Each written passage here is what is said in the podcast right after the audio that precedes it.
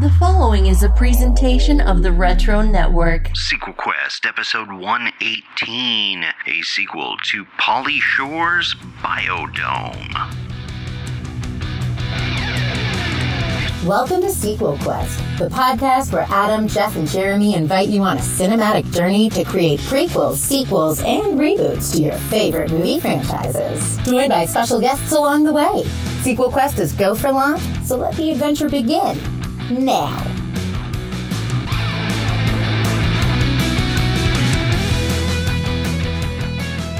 Ahoy, sequel questers, and welcome to another episode of the podcast where we create sequels, prequels, and reboots to your favorite films and movie franchises. In preparation for this episode, we decided to get, quote, topical, and cover a film that dealt with the idea of being forcibly contained in a habitat for an extended period of time due to fear of contamination. Films we discussed included Outbreak, World War Z, and even Groundhog's Day, since quarantine effectively feels like living the same day over and over again. But in the end, we somehow settled on the film we are discussing tonight. Ladies and gentlemen, our sincerest apologies, but it's time to discuss a sequel to 90s environmental idiot comedy film, Biodome. But before we get into the madness, let's meet the men who have agreed to be sealed into the podcast studio until a suitable sequel is created. First up, the man who can't decide if his catchphrase should involve getting squirrely, stubby, or tribal.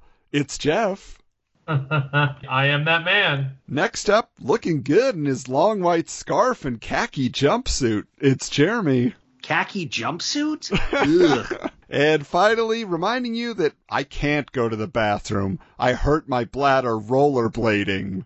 I'm Adam. Longtime listeners may recall our attempt to create a sequel to Encino Man a while back, which was a very fun show. I'm not so optimistic for this experiment, however. This movie is infamously bad. So, Jeff, why do you hate us? Why are we doing this movie?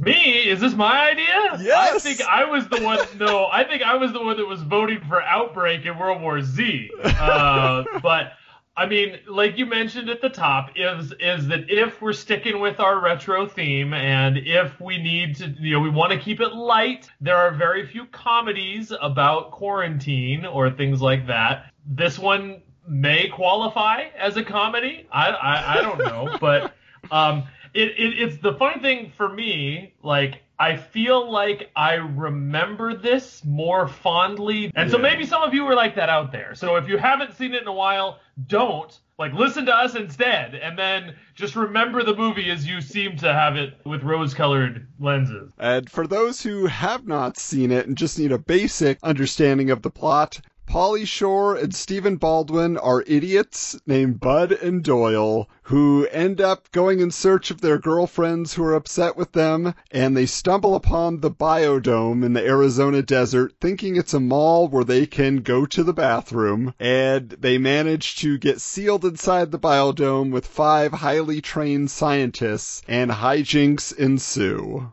What's interesting about that movie premise is the story credit actually goes to three different people just for the story, not the screenplay. But one of them is a guy named Adam Leff, who is also the co-writer of Last Action Hero and PCU. So Jeff loves one of those films, and I love the other one.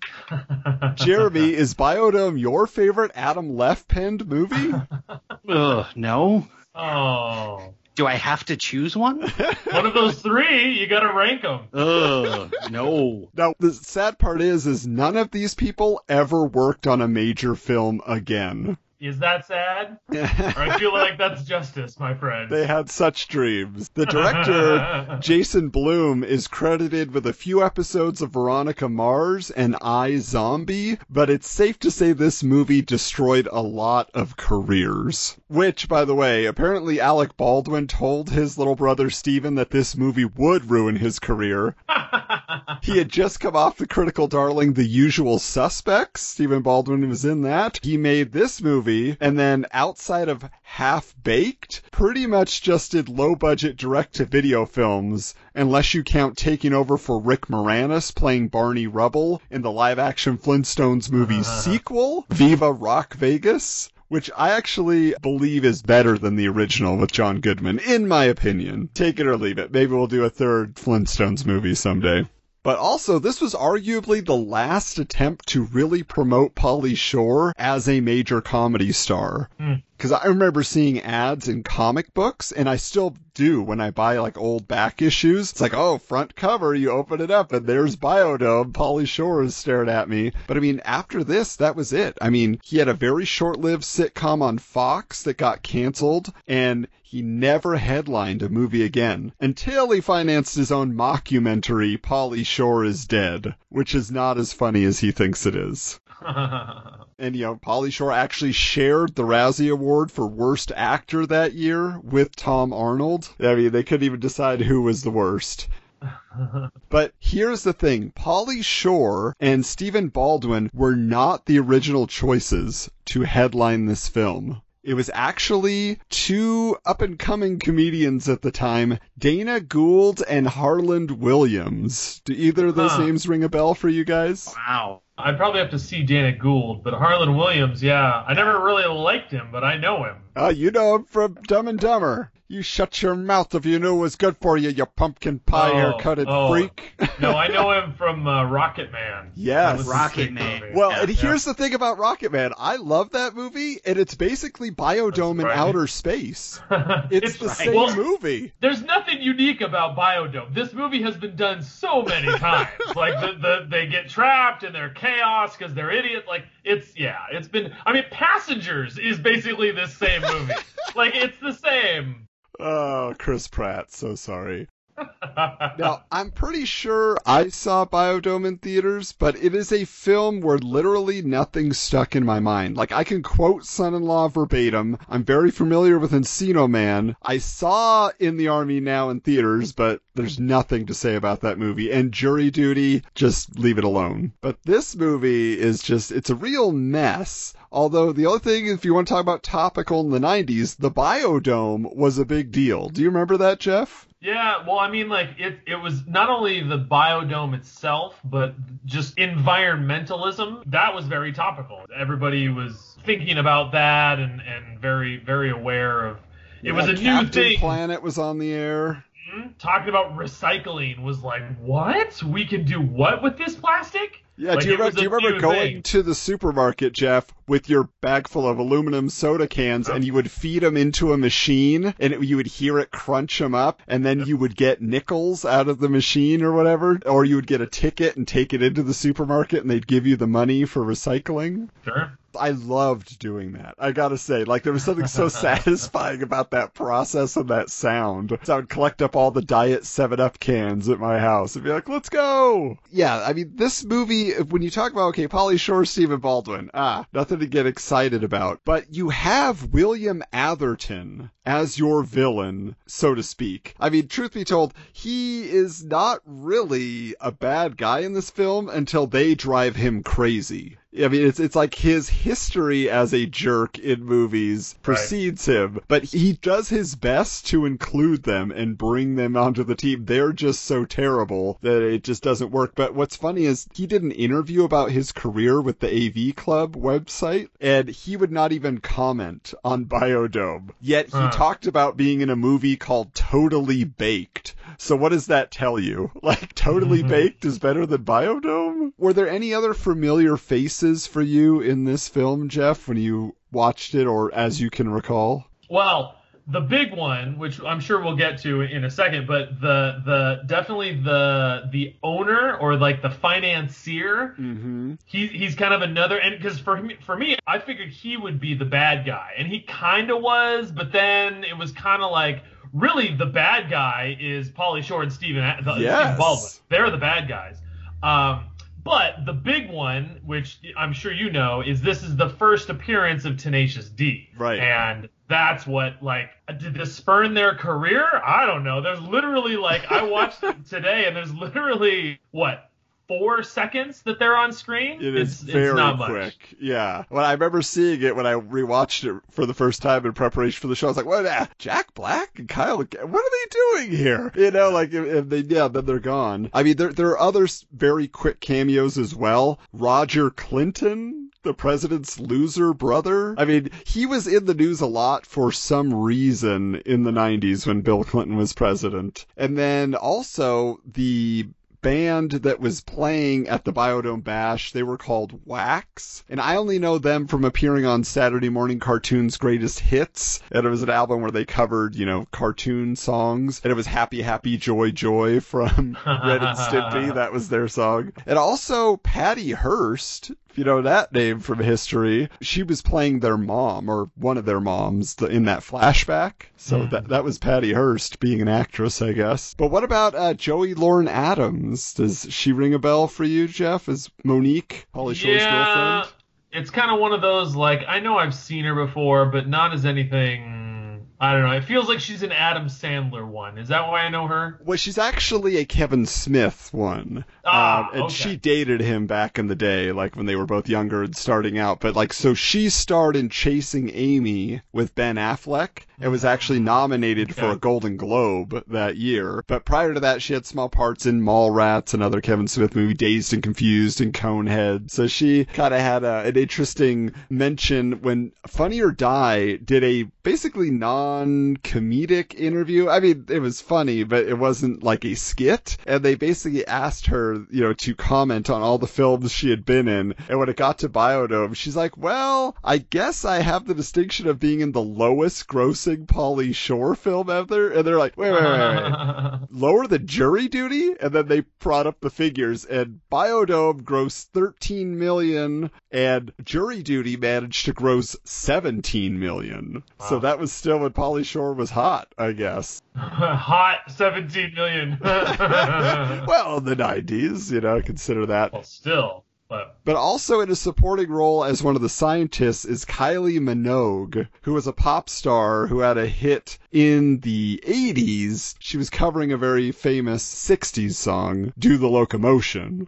So you might have heard that on the Oh. radio back in the day. But I mean, apparently she has a much bigger, like, international pop career. But that's the only song of hers I've ever heard. But I know her from playing Cammy in the live action Street Fighter movie with Jean Claude Oh. Van Damme. But according to IMDb, her dad is still embarrassed that she appeared in this film. But really, for me, the MVP of the movie, because I laughed so little, was uh-huh. Taylor Negron as Russell, Monique's stepdad, her mom's boyfriend, Really? whatever. Yeah, that guy cracks me up because he's a character actor who sho- always shows up as a guy who's basically he's just like he's so over whatever is Right, happening in the movie. And actually, when he shows up to deliver the pizza to Bud and Doyle after they escape the biodome, it turns out that's actually a callback to his role in Fast Times at Ridgemont High. I believe he's the one who delivers the pizza to Spicoli. So I think the makers of this film probably thought, we'll make a movie with two Spicolis. anyway. right. And he actually ended up reuniting with Stephen Baldwin. He was in that Flintstones sequel movie. There you go. But let's get into the film itself because I think the filmmakers thought they were going for a classic snobs versus slobs movie. Right.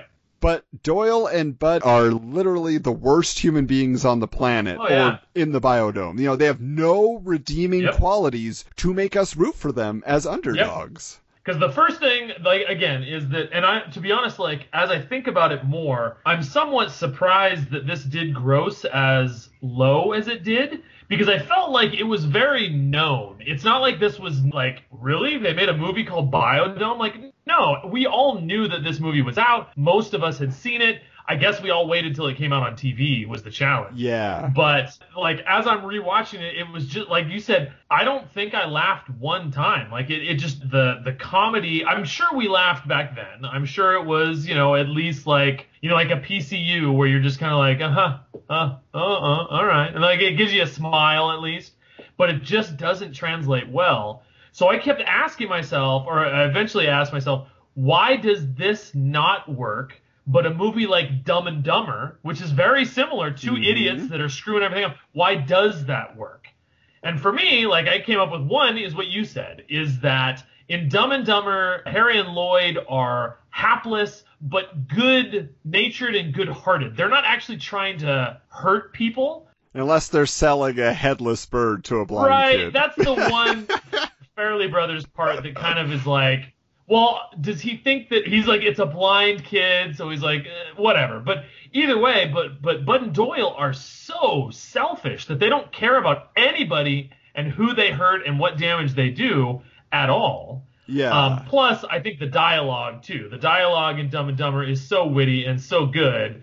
And I mean, if you're going to compare actors, Jim Carrey and and um, Jeff Daniels compared to Stephen Baldwin, and yeah, it's it's a whole other league. So Well, I mean, here's the thing. A Pauly Shore film operates on the premise that he is eccentric, but always to hide some past trauma, and he's really a good-hearted soul beneath his weasel exterior. And hmm. these characters are just agents of chaos. Like you said, they want to destroy, they want to be selfish, and that's all they exist to do. I mean, they're even asked at one point if they have any dreams and make a joke about being reincarnated as a leotard. But they literally have no trajectory in this movie at all. They have no desire. They're not being limited in any way by their circumstance. They don't even want to get out except to see their girlfriends. But it's like, why are those girls with them at all? And that's always the Pauly Shore thing that seems so great. Like, why are these incredibly attractive women interested in him? Like, what? It, it makes no. I am so in love with him. Like, I'm not going to do. I'm like, give me a break, dude. Pauly Shore? It doesn't make any sense. I like I say, I mean, I think he ha- he could play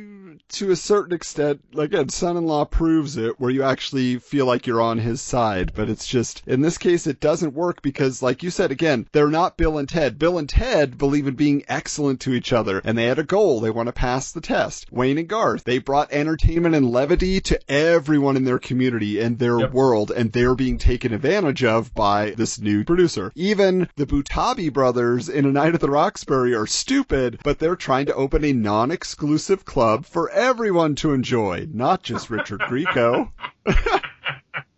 Night at the Roxbury, he says. But Bud and Doyle fail uh, 100% as a comedic buddy duo. They don't even have any personal conflict in their own relationship to overcome. No, no. Like, the girlfriends don't really even think they're losers. Like, they're mad at them, but they're like, oh, those rascals. Yep. And ultimately, yes, they saved the biodome from blowing up after helping to reestablish the homeostasis, but that's literally like the last 15 minutes of the film, and by then we don't care. Well, the two things that drive me crazy is that one, I mean, Pauly Shore is always Pauly Shore. Is that maybe you see a little bit different, but he's basically a char- like a, a, a caricature or a character like his own character. And usually they partner him up. Think about like like in the army now or like you know any of these movies. They partner him up so that he's the even in Encino Man, he's the wacky crazy one, and the other one's the straight man. But in this, Stephen Baldwin is actually dumber and crazier than Pauly Yeah. Shore. And so Pauly Shore has to be the straight man, but he's not. And so then that it just doesn't work. And like we said at the top, uh, is that the reason that the biodome is broken is because they broke it. And they're like, no, no, no, guys, we need to stick together and, and fix this. And at the end, they're like, you're our heroes. I'm like, no, they caused the problem. Just because they got you back to zero doesn't mean that they're heroes. It, it, uh, there's no consequences for what they do. Exactly. Yeah, and, and again, I think they're going back to like, oh, it's like Animal House. You know, you just root for the crazy guys, the anti-establishment guys. But it's like by this point, and maybe again, like you said, Jeff, it's our looking back at it now. We're like, okay, this is problematic. I mean, even to the point where like one of the first things they do is that they sneak into the sleeping quarters of the female scientists and literally cop a feel while they're sleeping until they wake up and chase them out. Like and back then in the 90s, I think that was like that last moment where they thought, oh yeah, you can get away with that. Boys will be boys. It's like, no. Yeah, not today. I mean, even then, and that's again, it didn't work Yeah, but I terribly mean, it, it was well in the back vein of like Revenge of the Nerds. Like, oh, remember when the True. nerds did that? You know, and we all thought that was okay, and now we're like, nope, nope. I mean, they're losers, but they took it too far. Well, and like you said too, to do the whole anti-establishment thing, you need to have people to, to rebel against. But the scientists aren't mean. They aren't bad. They aren't looking down on them. I mean, there's a little bit of like, what are you guys doing here? But they're not, they don't play that up enough. I don't know if the two girls that they hired to be the hot scientists were good enough actors to necessarily play that. The funny thing is, like you said, uh, what's his name? The main scientist. He's a talented enough actor, and that's his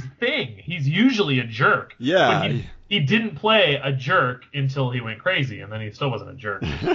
crazy. William Atherton is, is a class act. I mean, we love him from Ghostbusters and Real Genius and Die Hard, of course, one and two. So, I mean, I did mention there were like two things that made me laugh. And, I would just say, so when they started singing Iron Man, Iron Man does whatever an iron can, and then Willie Atherton's like, wait, wait, wait, that's Spider Man. Black Sabbath did Iron Man. You know, like that like that whole exchange was funny. And also like when they're at the table and they don't like the soy whatever that they're having to eat soy protein. And then like they start going, he's like, I'm gonna turn into a supermodel over here. Oh, one liked me in high school. I don't know. I thought that was funny. Just of the time in the nineties, supermodels were all the rage. So I mean occasionally they snuck in something in there. But the rest of it is fart jokes and them Yeah. getting high and them just like stupid stuff where they're just like destroying everything, you know, and literally hundreds of millions of dollars. The only thing I can say about this movie is okay, it's got some 90s tropes. It has bungee jumping. That was bizarre too. I don't even know. I'm like, how did they get up there and find a bungee rope and what?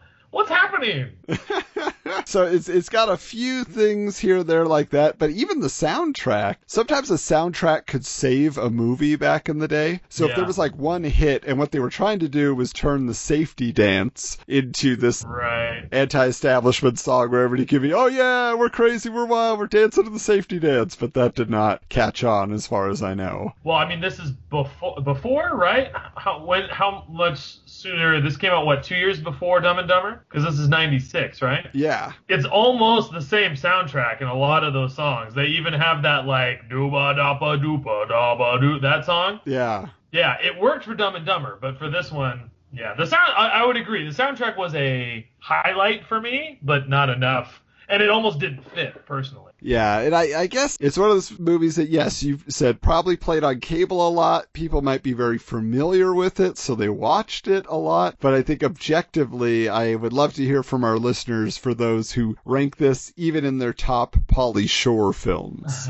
you know, which is a very short list as we discussed, but still, do you really think this is a movie you turn on and you watch with your friends and you get a laugh, or is it just it is what it is, a relic of its time. So what I'll mention here though is, you know, like I said, there's a lot of people that are, seem to be ashamed of their participation in Biodome, possibly rightly so. But apparently Stephen Baldwin is proud enough of this movie that up until a couple years ago, he said he and Pauly Shore have been developing a sequel to Biodome and they're just trying to find a studio to produce it. I say good luck, but mm-hmm. the truth is it does set itself up for a sequel at the very end. I mean, William Atherton runs off, so he is going to blow up the biodome. They stop him, and then he escapes, and they end up going into this energy research facility, and that's the end of the movie, right? They just they repeat their mistake. So I think it's our turn to find out.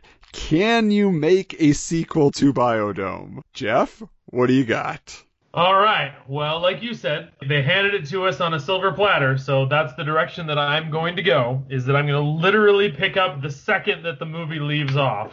Although to be to, to be honest, now that I think about it, I did want initially to bring um, Atherton in as he's running out into the desert, but I forgot to do that. So anyway, if if that gets that far, then maybe that's that's an addition for later. So Bud Doyle and Jen and Monique are driving away from the biodome when Doyle says that he has to go to the bathroom. Again, this is how the movie ends. So they end up driving into, yes, a nuclear power plant, looking for a bathroom, thinking that it is a factory.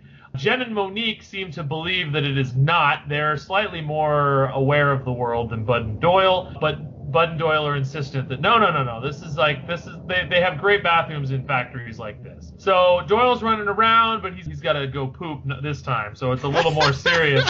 So he's going around and he finally finds this giant building and goes into what looks like a pretty like secure door. So he goes in there to go to the bathroom. When he does, as he is doing his business, alarms start going off, the door slams shut, and we find out that he actually went into the reactor room and brought a contaminant in, which resulted in a total nuclear shutdown. So Doyle is trapped in that room. Bud, Jen, and Monique are trying to get him out, uh, but the other scientists are just looking with horror, saying that no, that door is sealed because there's radiation. Like, if there was anyone inside, they're gone now. And horrified, Jen, Monique, and Bud, especially Jen, can't leave. Everyone else is saying, no, we got to go. This whole thing is going to be contaminated. We got to get out of here. But Jen refuses to leave Doyle, thinking that he'll he could still be okay. As they're there, one other scientist is trying to convince them, no, you need to go, as all of the doors are sealed. So the three of them and this one angry scientist are stuck in there,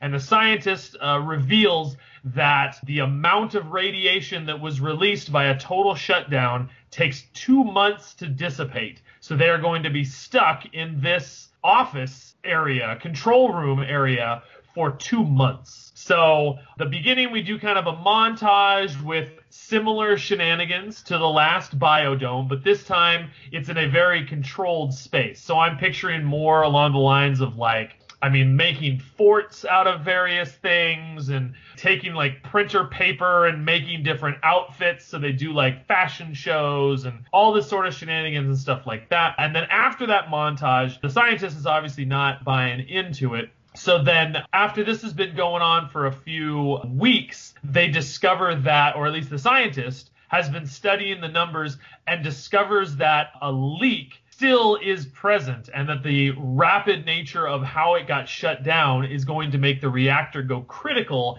in three days. And so he comes up with this list of ridiculous things, of course, that are scientifically quote unquote based that people would need to do in order to stop this. And so obviously they have to put on all of these ridiculous suits and there's not enough so we got to get two in this suit and one in that suit and only my arms and then it's going to be too hot so then we got to be in my underwear and like all these crazy things that they need to do somewhat seriously because they have to fix all of these problems in order to get the reactor to not go critical. So exactly what all of those are, I don't know. I, that would kind of be the, the main thrust of, of this movie, that there would be kind of like a progression of challenges that they would go through. So finally we get to the end. They have one last challenge and then they realize that like their suit tears so that they're not able to cross like into this other area that they needed to go in. So the last thing that they needed to do, they're not going to be able to do. And they're running out of time. They watch the timer and it ticks from five, four, three, two, one, zero and then nothing happens. They're bracing for the explosion, but nothing happens. The time comes, the time goes, and all of a sudden, the reactor door opens mysteriously, and a suited figure comes out, takes off his mask, and sure enough, it's Doyle, who has been inside the reactor this entire time, I, I, don't know, sunburnt or you know whatever, explaining how he somehow survived, but by some sort of gross poop joke or something like that, he somehow saved the day and stopped this reactor from from from going critical. And then you know the doors are opened and the radiation dissipates so that everybody can go on their way as credits. Can you just say poop again? yeah, poop. There's lots of poop jokes. Thank you, Jeff. Yeah. So, yeah, well, uh, I will say that I also decided to initially pick up where the film left off, but then I go in a different direction because I'm bringing you Biodome 2 Beyond Biodome. After stopping for a bathroom break at the Comtech Energy Facility as seen at the end of the first film, Bud, Doyle, Jen, and Monique were exposed to toxic gas venting from one of the vats and quarantined in a secret bunker beneath the polluting cooling towers for 24 years to keep the corporation's eco-poisoning practices under wraps. During this time, the couples were given any food and VHS tapes they needed to sustain themselves by a kindly janitor named Gregory. Each couple gave birth to a child and raised their kids underground in their own stupid way. As a result, the 90s never ended as far as they were concerned. Bud's son is named Bill, and Doyle's son is Clinton. When Gregory dies, it forces them to emerge from their bunker in search of food, only to find that the Comtech facility had shut down years prior. As they re-enter society, it is clear that the 21st century is a very different world than the one they were pulled from in 1996. The wives win a week-long spa vacation when they call into a radio station contest since no one listens to terrestrial radio anymore and there was no competition. They mm-hmm. task their husbands with finding jobs for the first time in their lives and getting their sons enrolled in college while they are away. Bud and Doyle decide to make use of the telephone and television repair correspondence courses they once signed up for while watching reruns of I Love Lucy on daytime TV by applying for jobs at a communications company, only to find that no one has landlines or tube televisions anymore. Desperate, they lie about their qualifications and end up working in customer service, where they confuse Wi-Fi with the term Wi-Fi, meaning whippets, and end up instructing old ladies trying to log on to the face page how to get high on nitrous oxide from whipped cream cans. When another guy calls in about setting up a T1 line for his business, they berate this bonehead for liking the original Schwarzenegger film and list the reasons why T2 was way better. Meanwhile, hijinks ensue at the junior college enrollment office as Bill and Clinton claim to have attended Sesame Street Elementary and graduated from Bayside High School. Luckily, running the enrollment office is Monique's mom's jerky boyfriend Russell, who really doesn't care because class attendance is low anyway and awards them what he calls the Beavis and Butthead Scholarship to pay for their first semester. Their first class is Intro to Feminism, and their 90s dude diatribe on babes and thongs versus chicks with implants does not go over well. Russell encourages the boys to try out for the pathetic junior college football team, and it turns out they are superhumanly fast and strong. Their parents' exposure to toxic gas for which they were quarantined passed along these abilities to their children. Apparently, being in a contained environment had prevented these powers from manifesting for 24 years of their life, but exposure to sunlight has activated the mutant genes. The only downside? They actually pass toxic gas through their bodies. Now, not only are college football talent scouts and endorsement representatives from Bladderbuster Soda showing up to games, but secret agents from the EPA and FBI. Can Bud and Doyle protect their sons from becoming government guinea pigs by taking them on the run in a father-son road trip comedy adventure? Find out in Biodome 2, Beyond Biodome. Yep. Jeremy, what do you got? All righty, here we go. It's 2025 and NASA is deep in preparation and planning for a prolonged space habitation and has thus turned to the private market to enhance competition and innovation for off-world colonization. The 95-96 trial was a rough and crude attempt so massive and unrealistic for off world construction, so it's time to get realistic with space exploration colonization in finding a stable home base. Private bids have been dwindled down to Amazon's Blue Origin and Elon Musk's SpaceX competing for the contract. So NASA concocts a contest where they both develop, plan, and construct their own space bases in the unforgiving Arizona desert. And NASA will provide the scientists who must survive a year within them. Unusual as it may be, NASA has brought in and consulted with Bud McIntosh in prep for the contest, and he is there at the unveiling. Bud has taken on a more serious tone in saving the environment and working more serious jobs after Doyle's unfortunate passing via overdose a handful of years after their experience inside the dome.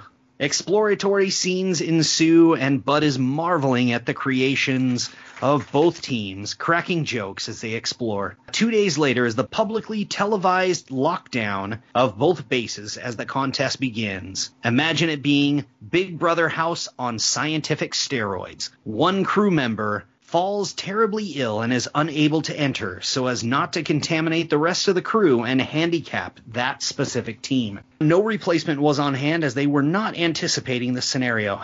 At this moment, Bud volunteers, wishing to join the crew in Doyle's memory and fill the vacancy on SpaceX's team. A few days into the experiment, Blue Origin's team finds a stoner stowaway of their own in their base, creating an interesting balance on both teams now having to deal with unanticipated changes that they must adapt to in order to show that their base is better equipped for unpredictable circumstances. And of course, Bud has brought in his own indica and sativa seeds and begins growing his own special garden to help him survive the year and help these stuck up scientists get a little less stuffy. And that's about as far as I got. I I didn't know if I wanted to pick a winner.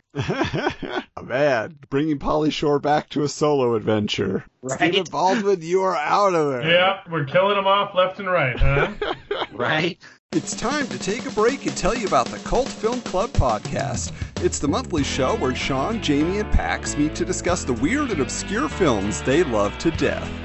It's like getting together with your movie loving friends to share stories and trivia about your favorite childhood video rentals. Past episodes have covered such cult films as The Crush, Troll 2, Miami Connection, The Beastmaster, Young Sherlock Holmes, and Streets of Fire. And coming this month in June, the CFC crew is getting behind the wheel to talk about a couple of Corys in License to Drive. Find the Cult Film Club on any of your favorite podcast services, on social media at CFC Pod or at cultfilmclub.com. And now, back to the show. All righty. well, Jeff, where does your vote fall? I don't know. The, well, once you said superheroes at the end, I mean, I know what you were meaning, but like to be honest, like I kind of like the idea of yours, Jeremy, because it did feel more biodomey. I mean, I know yours, Adam, was beyond biodome, so that Yes. works. But That's what I promised. you did, you did, and that and you delivered. So, but I, I don't know. I kind of like, especially the two teams competing each other. I kind of like that, and and I'm interested to see who we can find for this second stoner character. So I'm gonna go with Jeremy's. All right, Adam. Yeah, so Jeff, yours definitely seems like the logical next step, right? I mean, that's absolutely what it would be. Let's just repeat the original film in the new setting they gave us and poop jokes. But I do love the idea of, yep, Stephen Baldwin's dead, and is there somebody stupider on the other team than Pauly Shore? I mean, there there's so much to mine from that, so I gotta vote for Jeremy too. Well, awesome. Then my vote is wow. irrelevant, and we'll You're just off go with the that. hook. Now, I feel like uh, the cause of death for Doyle needs to be different than an overdose because that's too heavy. It's got to be s- very yeah, stupid. it's gonna be dumb. So maybe What if he's just like in prison? Does he have to be dead? I was gonna have him fall off the edge of the Grand Canyon, but okay. Yeah. I mean, you could do that too, because I'm thinking like they break into this this electrical or this whatever this like he could still be in prison for breaking into a nuclear power plant. And Bud is such a terrible friend that he let him take the rap, and Doyle doesn't care. So, so they keep cutting back to Doyle in prison and all the terrible things that are happening to him. Oh, Uh, I mean, because otherwise, I was gonna say that that he got some sort of, uh, you know, his bladder erupted and he actually died. You know, like from that, because they're always talking about the bladder that's buster soda. Dark too. Well, but that's always his issue, and you know, like he just like he couldn't yeah. Hold it anymore. It was the last bladder buster. Or he gets married and then he's you know "Ah, I'm not up for these shenanigans. He's gonna he's a banker. You know he gets a real job. I don't know. I, I think having him in prison and just continuing with how terrible Bud is, I think that works out really well. Or or maybe he's just disappeared. He's run off and has been a missing person. That way Bud can still have his I'm doing this for Doyle and maybe we find out that Doyle's been alive the whole time at the end of the movie. With William Atherton, like that they've been out Oh. in the wilderness together. They've been building a new society. they've been underground preppers off in the wilderness. Oh wow. Here's the question then. So with Pauly Shore, quote, maturing, so Bud is there sort of taking the environment more seriously. I assume he's doing it in an idiotic way. Like Well, he's of got course. he's got to have a platform that doesn't make sense. He has his quirks. I mean, it it almost has to be like something weird where like because they talked about like you know we have to create the beer can effect and whatever. Like, so it feels like it would be based around those things. Like he's like, yeah, we got to start building homes out of beer cans, man. Something along those lines where you're recycling and you're building a home out of recycled materials, but it keeps going terribly wrong. We just haven't hit on the right one yet. But Okay, maybe maybe it's uh, uh, hemp will save the world or something. there it is. Yep, purple sticky punch. So the idea is that whoever is proving they have the most sustainable system in place for their structure is the one who will be chosen for the contract to Yeah. build off-world. Now, to Jeff's question, who do we feel is a suitable foil for Pauly Shore? I mean, the obvious idea is somehow getting Brendan Fraser in there, whether he's Link again or well, we're setting this today and we're filming it today, right? So this is Yeah. Set, yeah, 2025 basically. 52 year old Pauly Shore. Brendan Fraser is available.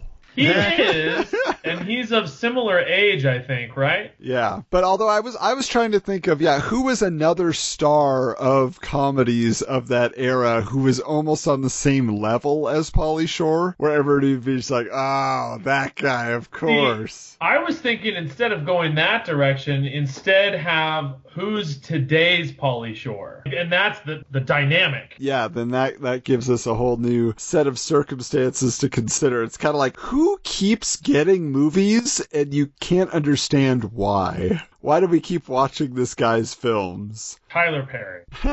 he makes his own movies, so He is an auteur, Jeff. yeah. Oh, you know who it is? I mean, I know who it is, obviously. It is. Okay. And he is a man who had his moment of douchey stand up comedy, and everybody loved him Uh oh. for his moment in the spotlight. And that man is Dane Cook. Dane Cook and Dane Pauly Shore in the same movie. Do you know Dane Cook? I do. He's he's not around a whole lot anymore, is he? That's the point. Hmm. I mean, like he's of the same Pauly Shore stature of like one generation back. Because yeah, 'cause Yeah. I, I don't know these Yeah. kids today. With who's that super pale guy from Saturday Night Live that everybody seems to love? Oh no, not Pete Davidson. Yeah, Pete Davidson. I hate that guy, and I don't even know him. I just hate him. I look at him. I'm like, this guy, no. That could work, but I feel like Dane Cook's style, he's more of like a raunchy sort of. I don't know. It's a different. well, it's Dane not a Cook is the poor man's. Ryan Reynolds. Like Dane Cook wishes he had Ryan Reynolds' Oh. career. Yeah, the movie Dane Cook, yes. The stand-up comedy Dane Cook, no. I mean, it's maybe it's closer to like Bob Saget or something like that. Yeah, they're very different people, I think. But I mean, people mostly know the movie version, so Right. I mean, I employee of the month. I stand by as a really good movie, but mostly because his nemesis in that movie is so great, not because he himself is an enjoyable actor, nor is Jessica Simpson a good leading lady or love interest in a film. The only other element of that is that Dane Cook is not known as a pothead. You know, he's not known as a stoner. So, and is there a character who is, you know, maybe the poster child for that lifestyle that maybe fits better or who is, you know, more open about it? Well, I mean, Seth Rogen would be your choice. He's too big, though. I mean, unless it was a Seth Rogen written film, if he's writing and producing it, then maybe Biodome 2 has a chance. Maybe he and Pauly like just end up hanging out together. They're like, "Oh, he gets a bad rap." Gotta they do my of Seth Rogen laugh. They do disaster artist with it. Ooh, no, there you go, right there. You know who's big, but he does weird movies, and obviously Pineapple Express. Yeah, get James Franco in there. James Franco would do it because he thinks he's a weird character actor, not a pretty boy. He he's got the Johnny Depp syndrome. so wait, so so he's the stoner that joins the other team? Yeah, Oh yeah, that actually does. He pl- he does stoner all the time. That's Right, like his thing. Right. and he's, his eyes are always half shut anyway. So yeah, I think Okay. James Franco is our guy. That would be fun. Okay. Yeah. So, but then the premise is, is it more, would you say, Jeremy, like kind of, it's sabotage essentially? It's like, it's kind of like a frat house deal. It, it is Animal House where you kind of got people going against each other. Um, I don't know if we go that far, but it would be there would be some back and forth, like the two communities can kind of taunt each other back and forth. I mean, they're isolated from all the news and whatnot. Yeah, because that, cause that's I'm trying to think like how do we heat up the competition and make it funny. The weird thing is, yeah, like if you have you know, kind of the slacker stoner guys on each side. I think what it is is Pauly Shore is not as much of a weirdo and a loser as he was in the last movie, but now James Franco is. Somehow, like, he is loosening up his crew to where they're accomplishing more and they are the ones getting all, like, the social media attention because they are partying in the biodome or something. you know what I'm saying? Like, in their structure, they're making space travel seem cool and space habitats and all that stuff. Whereas like Pauly Shore has kind of lost his mojo and maybe he has to get it back. And it is a battle of the social media presences because it really is more of a marketing thing than a science and technology proving yourself type of thing. That makes sense to me but I, am just trying to think of like any type of pranks that they would play on each other or something of that nature, you know, because I, I feel like you have to do something with their oxygen supply. So, you know, you get somebody with like really stinky feet. I don't know. like there's some sort of germ culture that they're growing and it's a fungus and then they've spread it on the floor somewhere their shower then they all get a foot fungus yeah but it's like really exaggerated something strange like that geek humor you know well that's more like animal house or they're both isolated from each other. So in order to sneak out, you would be breaking the competition. It would be having the wild card on both teams uh-huh. and having to deal with that. Like you were saying that Pauly doesn't have the mojo that he did. Maybe the joke is if the issue is you're not supposed to leave, maybe they are tempting each other and trying to lure different members of the team out from their respective structures by putting different things on the outside that were like super enticing, you know? So like maybe there is a guy on, you know, James Franco's team that's a real horn dog, you know? So then Pauly Shore gets a bunch of bikini babes out front, you know, like weird things like that that are, you know, again, low brow. There'd probably be like some social media pranks turning certain guys on the team into memes. I gotta go over there and fight them, try to draw them out that way. Again, like, cause that, that's, I'm trying to find like the main conflict. Right,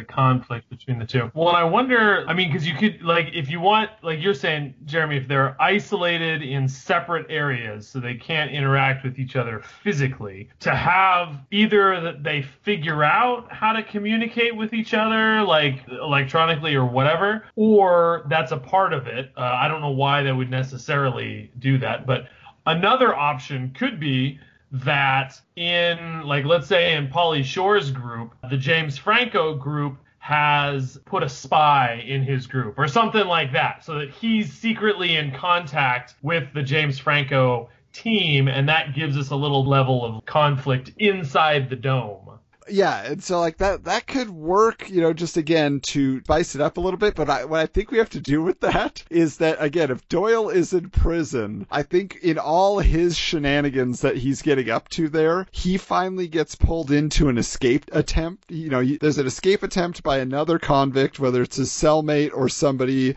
else that just wants him to come along and he's so dumb he agrees to it. So they're like tunneling out and he's a real good digger. You know, maybe that's why. like, I could do this. and he's showing how he digs. And then maybe they end up digging their way out to Pauly Shore's structure just by accident. But he also catches the secret tunnel where the spy is going back and forth. Mm. And so hmm. maybe there's something in that realm where it's like, oh, Doyle's back now. They're reunited and he's helping save the day. And then, yeah. It's that ultimately they have to like fill the other guy's structure with soap bubbles or like some big foam and it blows it apart. You know, like there has to be some huge thing at the very end, like real genius with the popcorn. You know, like it just got to be a big like gotcha yeah. type moment. I feel like so. Yeah, that would be interesting to have because my my thought was, and then and maybe it could be both. Is that my thought was if we are playing that like Bud is has lost it and that Pauly Shore is not the tricker that he used to be, is that if we allow them to like make phone calls or something like that, is that maybe he calls Doyle in prison for advice about how to help with that. And then, yeah, I kind of, it would be interesting if there is kind of like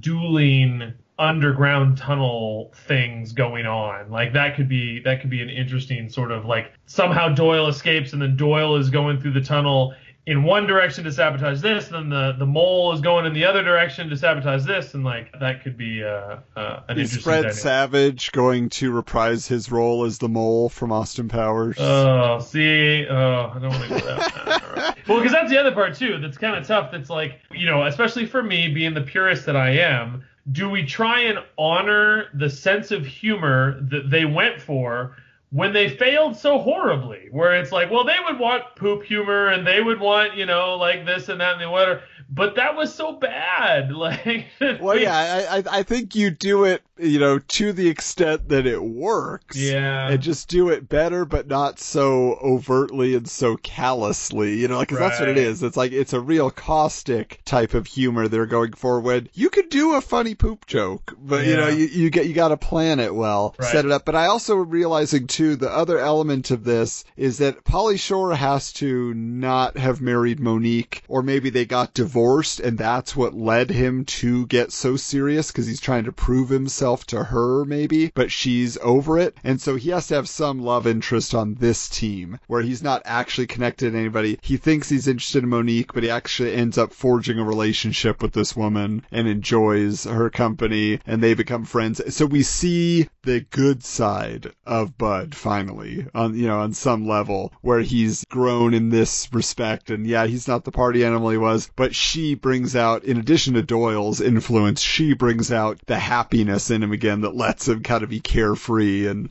let his best ideas emerge. okay, that makes sense. Yeah, but I, I just like I said, I think ultimately we have to have the finale, and it has to be that James Franco. Uh, let's say he has an aversion to something. You know, either he's allergic or he just really hates. You know, whatever it is. What is it going to be that they do to gross him out at the end? And win?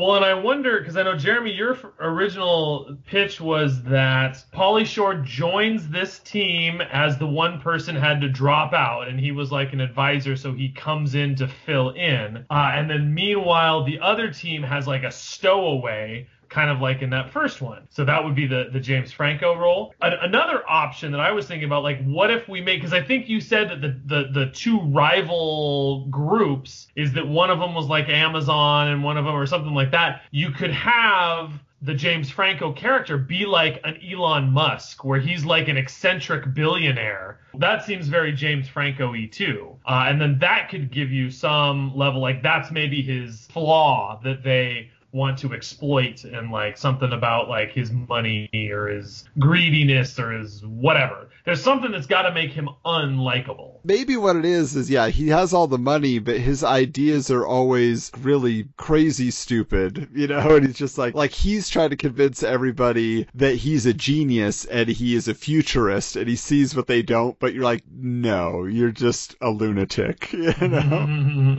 He's like, we simply must start consuming owl meat. It is the most nutritious studies have shown, you know, and so he starts breeding owls. Just something weird like that. Right, but then he's gotta again be a jerk or be just like Well, he eats owls, Jeff. Everybody loves owls. they do. Since Ah. uh, Harry Potter, people love owls. From what I understand. what you understand? Okay. I'm not a Potterist. I'm sure that's what they call themselves. All you Potterists out there and your owls, I've got your number. Oh, oh. And then yes, and so um, I, I mean, I think, I mean, what more can we do with this movie? James Franco, eccentric, crazy millionaire. Right. Yes, very good. we still need, like you said, that climax. I feel like it needs to be whatever it is that we hate about James Franco. That's what does him in. Right. and that's exposed because otherwise if it's like hey we hate you so we're going to do something mean to you again now we're the bad guys. And we don't want Pauly Shore to be a bad guy again. We want James Franco to be the bad guy. Yeah. so to do something where like yeah something backfires or like maybe if we do the whole tunnel thing like maybe the tunnel his plan is to fill the tunnel with something like to flood it or something like that. Well, like my, my thought was like, what? If, I mean, it, maybe it's not such like a revelation of any sort, but what if he created, he made his billions off a very addictive type of food or something or soda or whatever and everybody's addicted to it he gets all this money and then ultimately they flood the place with his soda you know and, and, and so it's kind of like the sweet revenge you know that he is getting flushed out by his own creation or something like that. Now are we saying that they're designing their own dome or did someone else design it for them and they just need to survive it? The original idea was that the domes were constructed in competition. The scientists that fill them would all be NASA chosen. Ah. Basically putting the bases through the rigors, seeing if it it would function in yeah. the desert for okay. a year type thing. And I'm sure there would be some incidents happen where hmm. the hospitality stuff breaks, life sustaining su- or life support breaks, and they have to fix it, all managing what they have on hand type thing. And much like we saw in Biodome, where basically the, the stoners got into the, the medicine room and just annihilated it. Right. So all of the supplies were gone. I'm assuming there would be some hijinks of the sort where they would break things and then have to fix it. Would it be too overdone to have the other team be overly automated where everything runs on machines and then Pauly Shore's team is more kind of that earthy environmental thing like the first biodome and so then that could be what breaks down and makes them lose in the end. And it, it's a polymer that is made from hemp, and that's why Pauly Shore was involved. That like the structure itself is built includes hemp and something along those lines. But yeah, so it is a little bit more hippy dippy. But Jeff, I was just thinking too for James Franco's character. What if it is, again, he's the stowaway. Maybe he wanted to be part of the project. Nobody wanted him to be involved, but he's the one taking all the supplies for himself just from the perspective of he's like, well, I'm the most important person here, you know, and he builds himself like a luxury suite and he has all, all the supplies that nobody else gets him, you know, so we just see him being extra selfish. Right. With him, I would also say since there would be an imbalance with him having bought his way on. Maybe, maybe when Bud has to fill in, they take a scientist off the other team and auction it off to whomever wants to get in, and that's how he gets in. So they're both down a man to start the oh, mission. Okay. And they have to just adapt to whatever this other person is that joins them and whoever is like the deciding person over at NASA is like, there will be unforeseen circumstances. Yes. Therefore, this is the optimal experience for you to go through. But Jeremy, we're still stuck on what should that final moment of humiliation be for the team that loses for the non Pauly Shore side? You know, I don't know. I mean, is their structure just going to explode? Is it is it going to maybe fly into space itself like they oh, equipped it with some sort of rockets so that it could move across the surface and it gets supercharged and it launches, you know, into the atmosphere. I don't know, something random like that. I'm telling you, it should become self-aware. And it says, so, I want to live so, on my own. And it transforms. HAL 9000 or whatever and tries it to is. take it over. And it is, I'm so self-sufficient that I don't need you humans anymore. Oh, I like that idea. Yeah, but it should. It should literally convert itself into a rocket and fly into space. It just leaves them all in the dust. It's like, well, congratulations, you won, but it's gone. Biodome 2, I think it's just, it is hard to salvage this concept. Well, folks, we're going to leave this one to you. Should we take this idea? Can we recycle the Biodome concept? Badoom boom. Is our version of Biodome 2 sustainable? Can it? Uh, can we sustain uh, the laughter through a, a 90 minute runtime?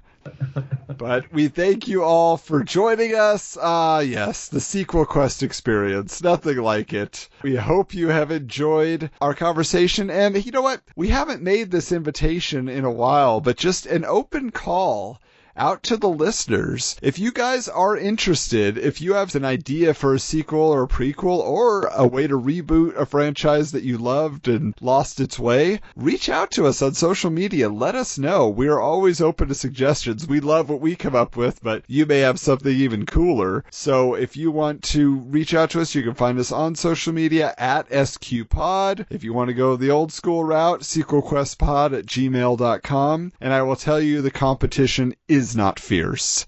so if you have an idea in a microphone, why not join us? So until next time, Tribal!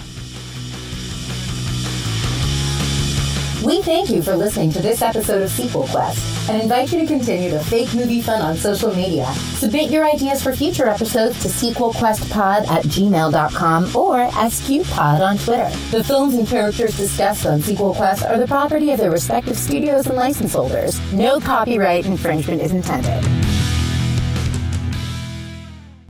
This has been a presentation of the Retro Network.